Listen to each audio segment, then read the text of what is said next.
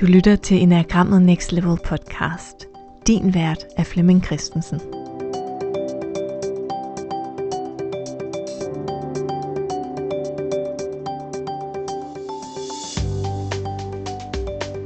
In these episodes on the International Enneagram, we travel around the world to some of the best and brightest experts in their field.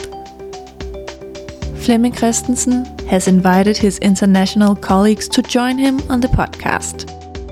So take a second to tune in on this episode, which will be in English.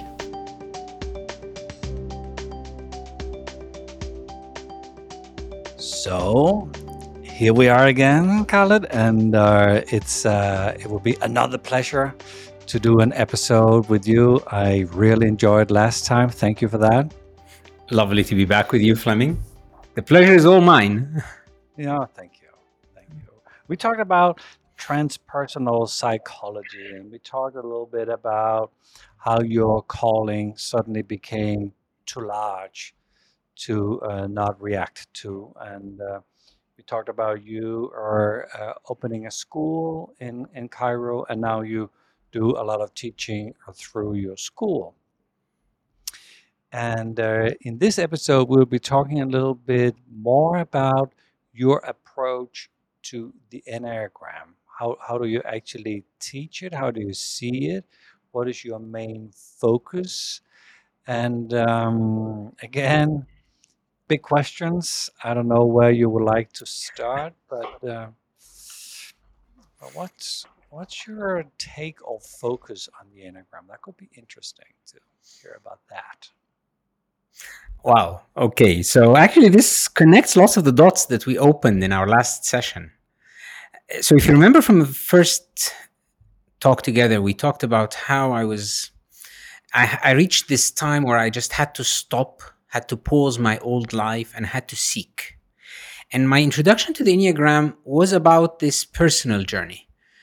Me really seeking meaning, purpose, understanding, knowing where I am but this had been after decades of search and research, and, and I had so many fields of knowledge that I had touched and gone deep into. And when I first approached the Enneagram, it had nothing to do with teaching it one day. I never thought one day I'll be an Enneagram teacher or even a, a, mindfulness teacher or a consciousness teacher. All this, I was spending time with myself to know myself. And the Enneagram, immediately I saw it as something that can take me deep into not just my meaning and purpose, but the meaning and purpose of this entire journey. It, it, it opened up a collective union. I, I like to talk about our journey on Earth as an individual, as a species, even as, as the universe itself, as a journey from unity to multiplicity and back to unity again. But the return journey is the return, or let's say the, the destination unity, is very different than the initial unity. The initial unity, which can be the metaphor of a of an infant in a in a womb of a mother, where really it is not separate from the mother. It is a unity where I have no idea that I even exist. I have no individuality in that unity. I am part of the one. It's like the Big Bang state where all energy is just one. And then complete multiplicity on the other side, on the other polarity, is where we feel complete separation. This is the end of Khalid, and this is the start of Flemming. And it's in this state where ego has its biggest shape. It is ego here in its meaning to me would be who I define myself to be. And I define myself by also disidentifying from everything that is not myself. Complete separation. And that would be the lowest point or the, the, the furthest point on the pendulum. But then the return to unity carries a new gift in it, a new jewel in it, a new consciousness in it. Now I am coming back to unity while maintaining this sense of individuality. I am one and separate at the same time.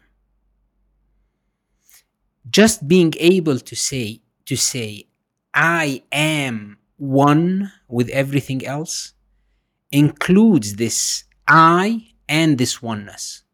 It is a cessation and a connection at the same time.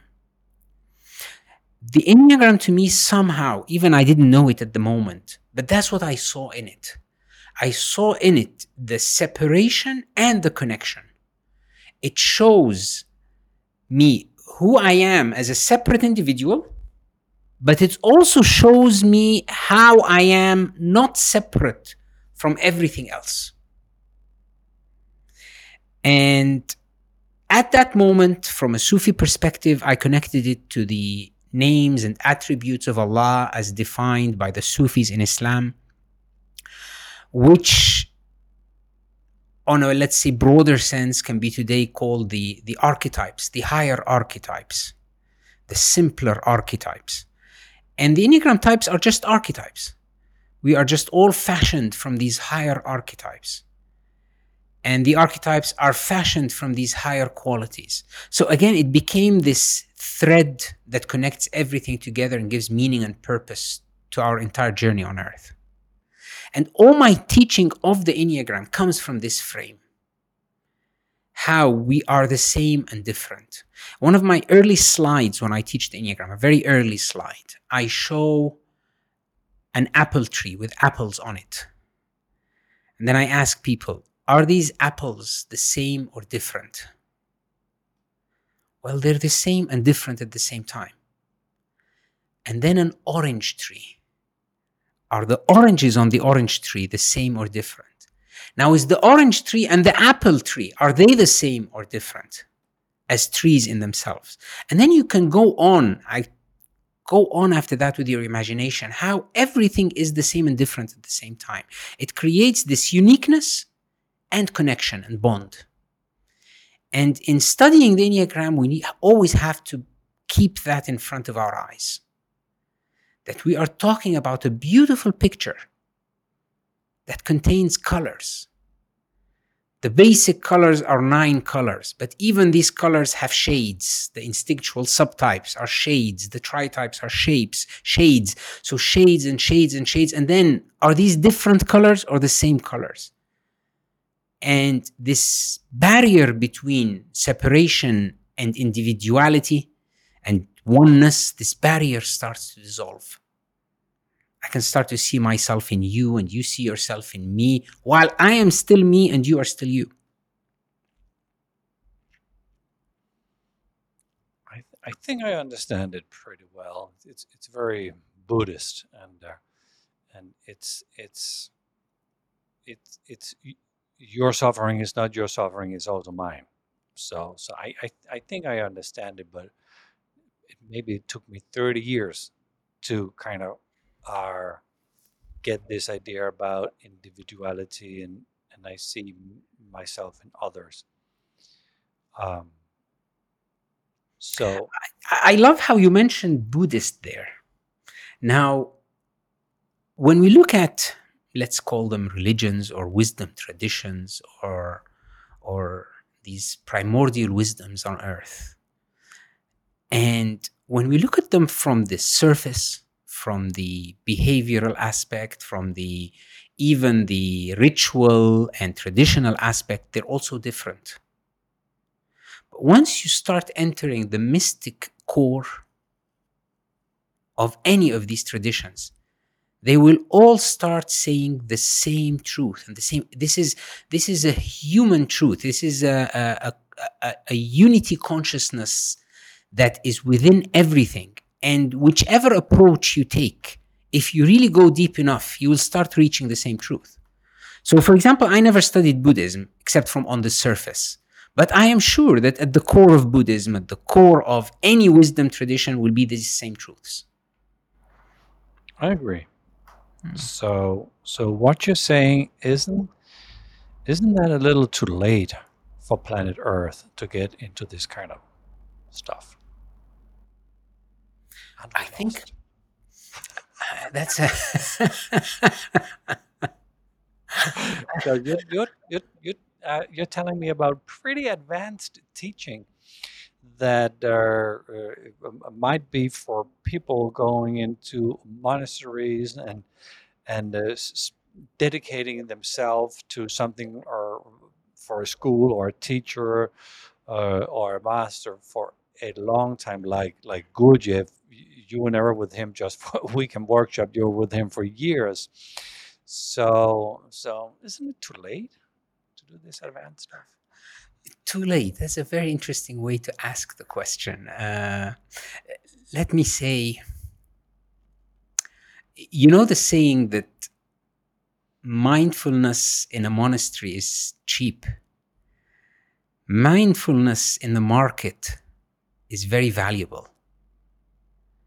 What we're talking about is not about monasteries and temples and uh, retreats in the mountain it's about the truth we live with in our everyday life. And it's uncovering this deeper meaning and purpose that really will heal the world. And I don't think it's ever too late until the patient is actually dead. I mean, there's no point where we say, okay, let's stop trying to heal this patient. It's over. It's too late. We do our best till the last moment and I don't think actually that it's too bad. I, I it, it if it wasn't for again the darkness, the light wouldn't be evident. And the greater the light, the greater the darkness, the greater the sun, the greater the night. They have to walk hand in hand. Hmm. So I don't agree even with the possibility of being too late. This is what life is about, actually. It's about this higher meaning and purpose we're all living for. Otherwise, everything else is worthless. I agree. And it, it sounds also advanced. So, is your school only for advanced students? Not at all. Not at all. We actually start from the base, from the common person. But that's why we take it slow and step by step, step by step. Again, one of my main quotes. In Arabic, it's called wahda wahda. The Russians would say chut chut. Maybe in English it'll be like bit by bit, step by step, drop by drop. I have this funny metaphor. I call it the, the, the bathroom bucket you know when you have a, a leaking faucet in the kitchen in the, in the bathroom? And you know you're too lazy to call the plumber. So you just put a bucket under it. I'll solve it one day. You just go to sleep and you wake up in the morning and the bathroom is flooded. Although it just appeared to be you know a drop by drop. And if you had just early on just emptied the bucket and solved it would have been easy but because you've left it for so long now the bucket is so heavy you cannot even you don't know even how to deal with it and it's a mess in the bathroom. And so when you when when things go slowly by slowly downwards or upwards you don't feel the change but in no time there is huge change. There's transformation. There's emergence. And the process of waking up is exactly the same way. That's why for example in our school today how we teach we meet once a week for two hours. Now, it doesn't seem like much. Then you get some theory to listen to, and you come back again once a week for two hours, two hours. But within just a couple of months, you're a different person. Now imagine what happens after a year, after two years. And not everyone takes the journey to the end. You can stop at any time you want. But most of the students actually keep on going for years because with every session, there's a micro transformation. With every level, three months, there is a big transformation. So, no, we actually start from the base, from the common person in a very simple way, but we do reach places that are very advanced. And one of the things that we have to balance in our journey is that when people become so advanced, how not to become disconnected from the common public that they just came from just a couple of years ago. So, this ego of we, the awakened ones, We have to always manage that that it doesn't show up because I've seen it in so many societies. Once this we, the ones who have studied this, the ones who know this, the awakened ones appears, then this is the you know the dawn of a catastrophe happening then you have all kinds of problems happening in the communities and cults and all kinds of problems so it's a balance of being a beginner regardless of how deep you've gone in the journey Hmm. So it's like, it, it feels like if I was your student, you will tell me the part of the truth that I can handle. And slowly then when and my capacity Yeah. is bigger, then you will tell me more and point to more things for me to explore. And um, let me give you an example we talked about in, in the last session when we talked about uh, self-awareness should the enneagram come first or self-awareness come first now with my practice and research into this i realized because i used to initially start with a mindfulness course and then the mindfulness course i realized when we haven't taken the enneagram just the idea of meditating and concentrating, we neither have the capacity to meditate, nor do we know what to meditate on. We don't know what's coming up. It's very confusing. It's very heavy. Now, it's beautiful. It's transformational. But once you have enough understanding and knowledge about yourself from the personality perspective and from the psychological perspective, then once you start meditating with the least effort, huge transformation happens because now i can see i can see my fixations coming up. I can see my fears coming up. I can see the drives inside me coming up. And i can look at them. But without that knowledge i'm actually cheated in my meditation by my fixations and my fears and my drives. I, I have this experience i had in a in a vipassana retreat once i had a few years ago where when you first start to meditate, especially in silence for hours a day, all there is is a hurricane of thoughts in your head. It's like you cannot really identify what's happening. And then I started seeing patterns arise. There was this vengeance and who did what to me and what I'm gonna do back to them. I'm just looking. I, I remember I would like be sitting and looking up. It's like, who's talking? Where is this coming from? until that pattern became very clear and then there was pattern of self-pity and this some other part of me talking about why did this happen to me and shouldn't have happened to me? And then another part another pattern comes up about all this planning and i'm going to organize this i'm going to do this. And it's, like and the more you sit in in the silence it becomes very clear these patterns. And to me they were very clearly the lines of my type. I could see this is the eight line, and this is the five line, and this is the seven line. I'm just observing them and I'm de- separating from them. And then the question came up to me okay, if these are the lines, where's my type? Now imagine you're all doing all this when you're supposed to be meditating. And now I'm looking for my type. Where's the five? I don't see the five. And this is this, and this is this. And I'm analyzing, I'm rationalizing, I'm creating a map. But where's my five? Until the I thought came to me, well, I'm not finding the five either because it's still very far away from me, or it's too close to me. And the moment I thought of it that it's too close to me, I realized, oh my God, all these thoughts are happening in the five domain. I could see my five fixations and my five patterns controlling all these other lines. They are the ones that are playing the strings of the eight line and the seven line and the four line. And, and when I saw that, it's as if I took a step back behind my five-ishness. Now, all this could happen because I knew the Enneagram so deeply and I could observe it. I would say this was an experience of 20 years of meditation if I didn't know the Enneagram. mm. yeah. You're talking into what I, as a Buddhist, know about, you know, the the combination of mindfulness and wisdom. And and mindfulness is great, but without wisdom, it's just mindfulness. Wisdom is great, but without mindfulness, it's just wisdom. Yeah.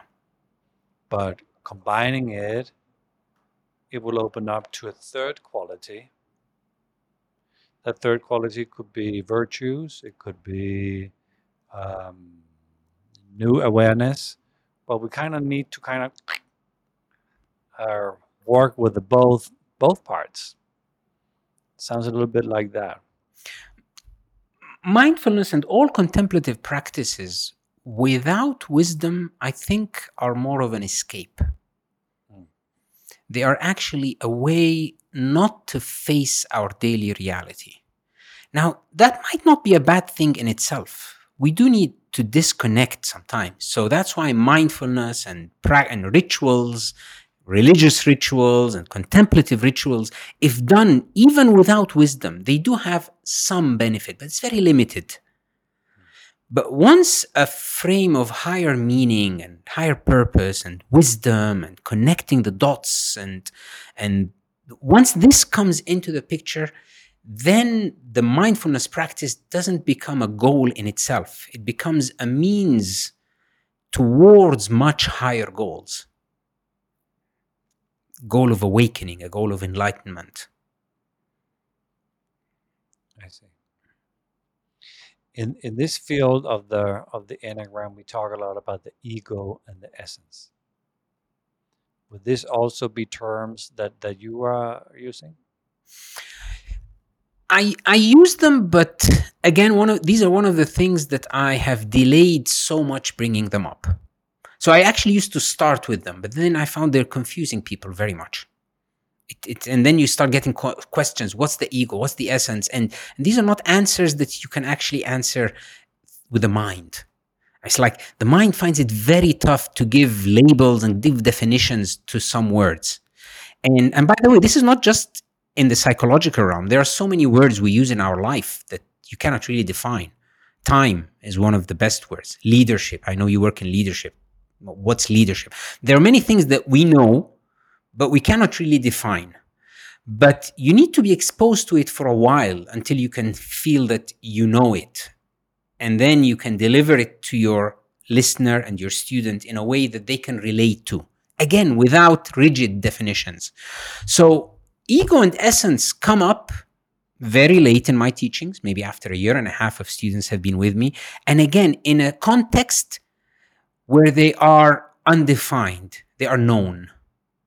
They are basically this barrier between union and separation. People have to understand or at least touch this journey of unity to multiplicity and back, this paradox of being one and separate at the same time, before they can feel the meanings of ego and essence. Otherwise, it's more of like ego is bad, essence is good, which is not the case at all. It's not about good and bad. It's not about right and wrong. It's just about union and separation, but how can we hold them both at the same time? How can we know the, the place of each of them and how each of them we need to connect to in a healthy way or be in a, in a healthy way? We have to have a healthy ego and have a, a healthy surrendering or submission or connection to essence. Yeah. I can see that you have a lovely bouquet of uh, things that the Enneagram can be used to. Yeah. Do you also have a little bouquet of things where you say, this is not the enneagram. Don't don't really go there with the enneagram. That look in another direction because the enneagram cannot help you. Have you experienced that? I would say it's not about the enneagram won't help you. I mean, if you're interested in the enneagram there and you think it's going to help you, okay. My point actually is about where the enneagram will harm you, where the enneagram is you're using the wrong tool. It's it's just like modern medicine. I mean, medicine is a miracle of our of our age. The modern medical system is really one of the things that has changed our lives tremendously. And it's so hurting when you go into these new age fields and spheres and they talk about how bad and how harmful medicine is and the medical system is. Ah, that's nonsense. It's, it's a magnificent thing. But again, you cannot just treat everything with medicine. There are so many things that need to be treated on a psychological level and on a spiritual level and on a mental level and on an emo- emotional level. And actually, medicine can be very harmful in these places. If it's not going to be harmful and you want to try and play around with it, that's fine. But the problem is when it becomes harmful. So if you have a deep trauma and you just sedate it with antidepressants, actually the trauma will become bigger. You're killing yourself. You're, you're losing your life. But at the same time, sometimes the trauma is so big, we need some sedation to be able to help with it. So it's again just like using the right tool with the right amount at the right time in the right place. And how could the Enneagram be harmful? Of course, on a very simple level, easy level, labeling, labeling others, labeling yourself, judging others, judging yourself, limiting uh, yourself, limiting others, using it as, as our dear friend Tom Condon says, using it as a weapon or as an excuse, as a weapon to attack others or as an excuse to excuse yourself or others. So that's, I would say, on the simplest level. But then you can even go way beyond that to use the Enneagram in, in so many ways that can be hurtful. It's like to know better than others and believe that you have reached the destination. You have, you know, I come to me, I will tell you the truth. Then it becomes a disaster for yourself and the people around you. An ego booster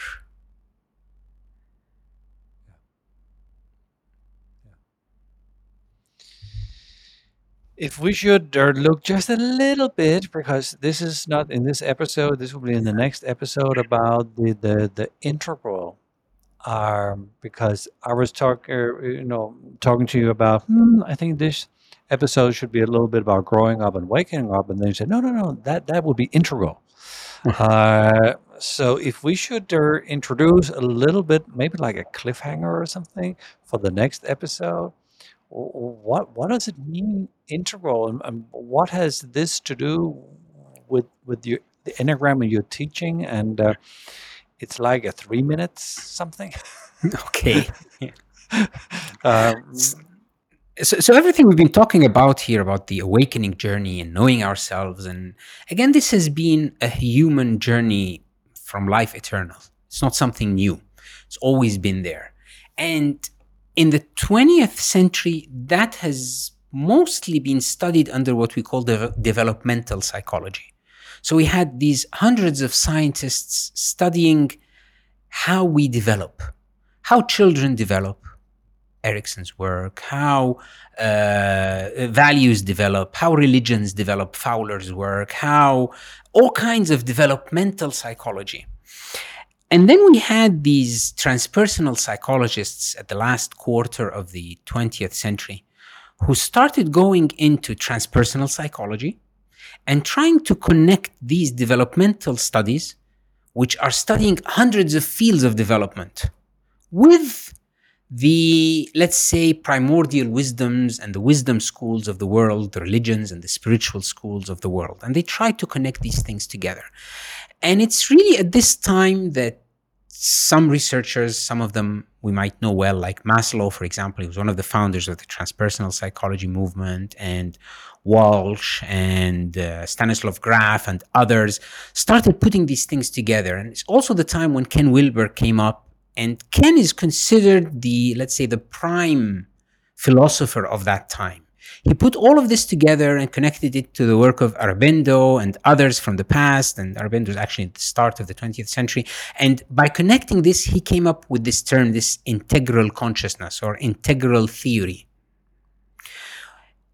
And for me, the power of the integral theory is really about how to combine the developmental lines, the developmental fields in a way that made sense. How some developmental processes come together while others don't fit there. They fit together in a different place. Basically, in a very simple way, we have cognitive development and we have spiritual development. Now, again, this is a huge simplification, but it's like having two main developmental lines. One where our worldview and how we see the world and how we deal with the world outside and see our place in the world develops. That's more of a cognitive perspective. It affects our values and our complexity in dealing with the world. That is what Wilber called growing up. And then on the other side, this expansion, this journey from separation to union. Remember, we talked about from unity to multiplicity and back. So, this journey from multiplicity back to union is a journey of waking up. Now, now the problem of most consciousness studies before this profound realization, and I consider it profound realization when it when I understood it in the readings of Wilber and other transpersonal psychology, it's like, wow, now everything makes sense. It, it's it really changes the view. So when you see that, you realize that some people can have high cognitive complexity with low spiritual growth. Some people can have high waking up and spiritual and connection and union with low cognitive complexity or any other kind of combination. And by understanding these two as two dimensions of a map, you can start to plot uh, an integral consciousness map.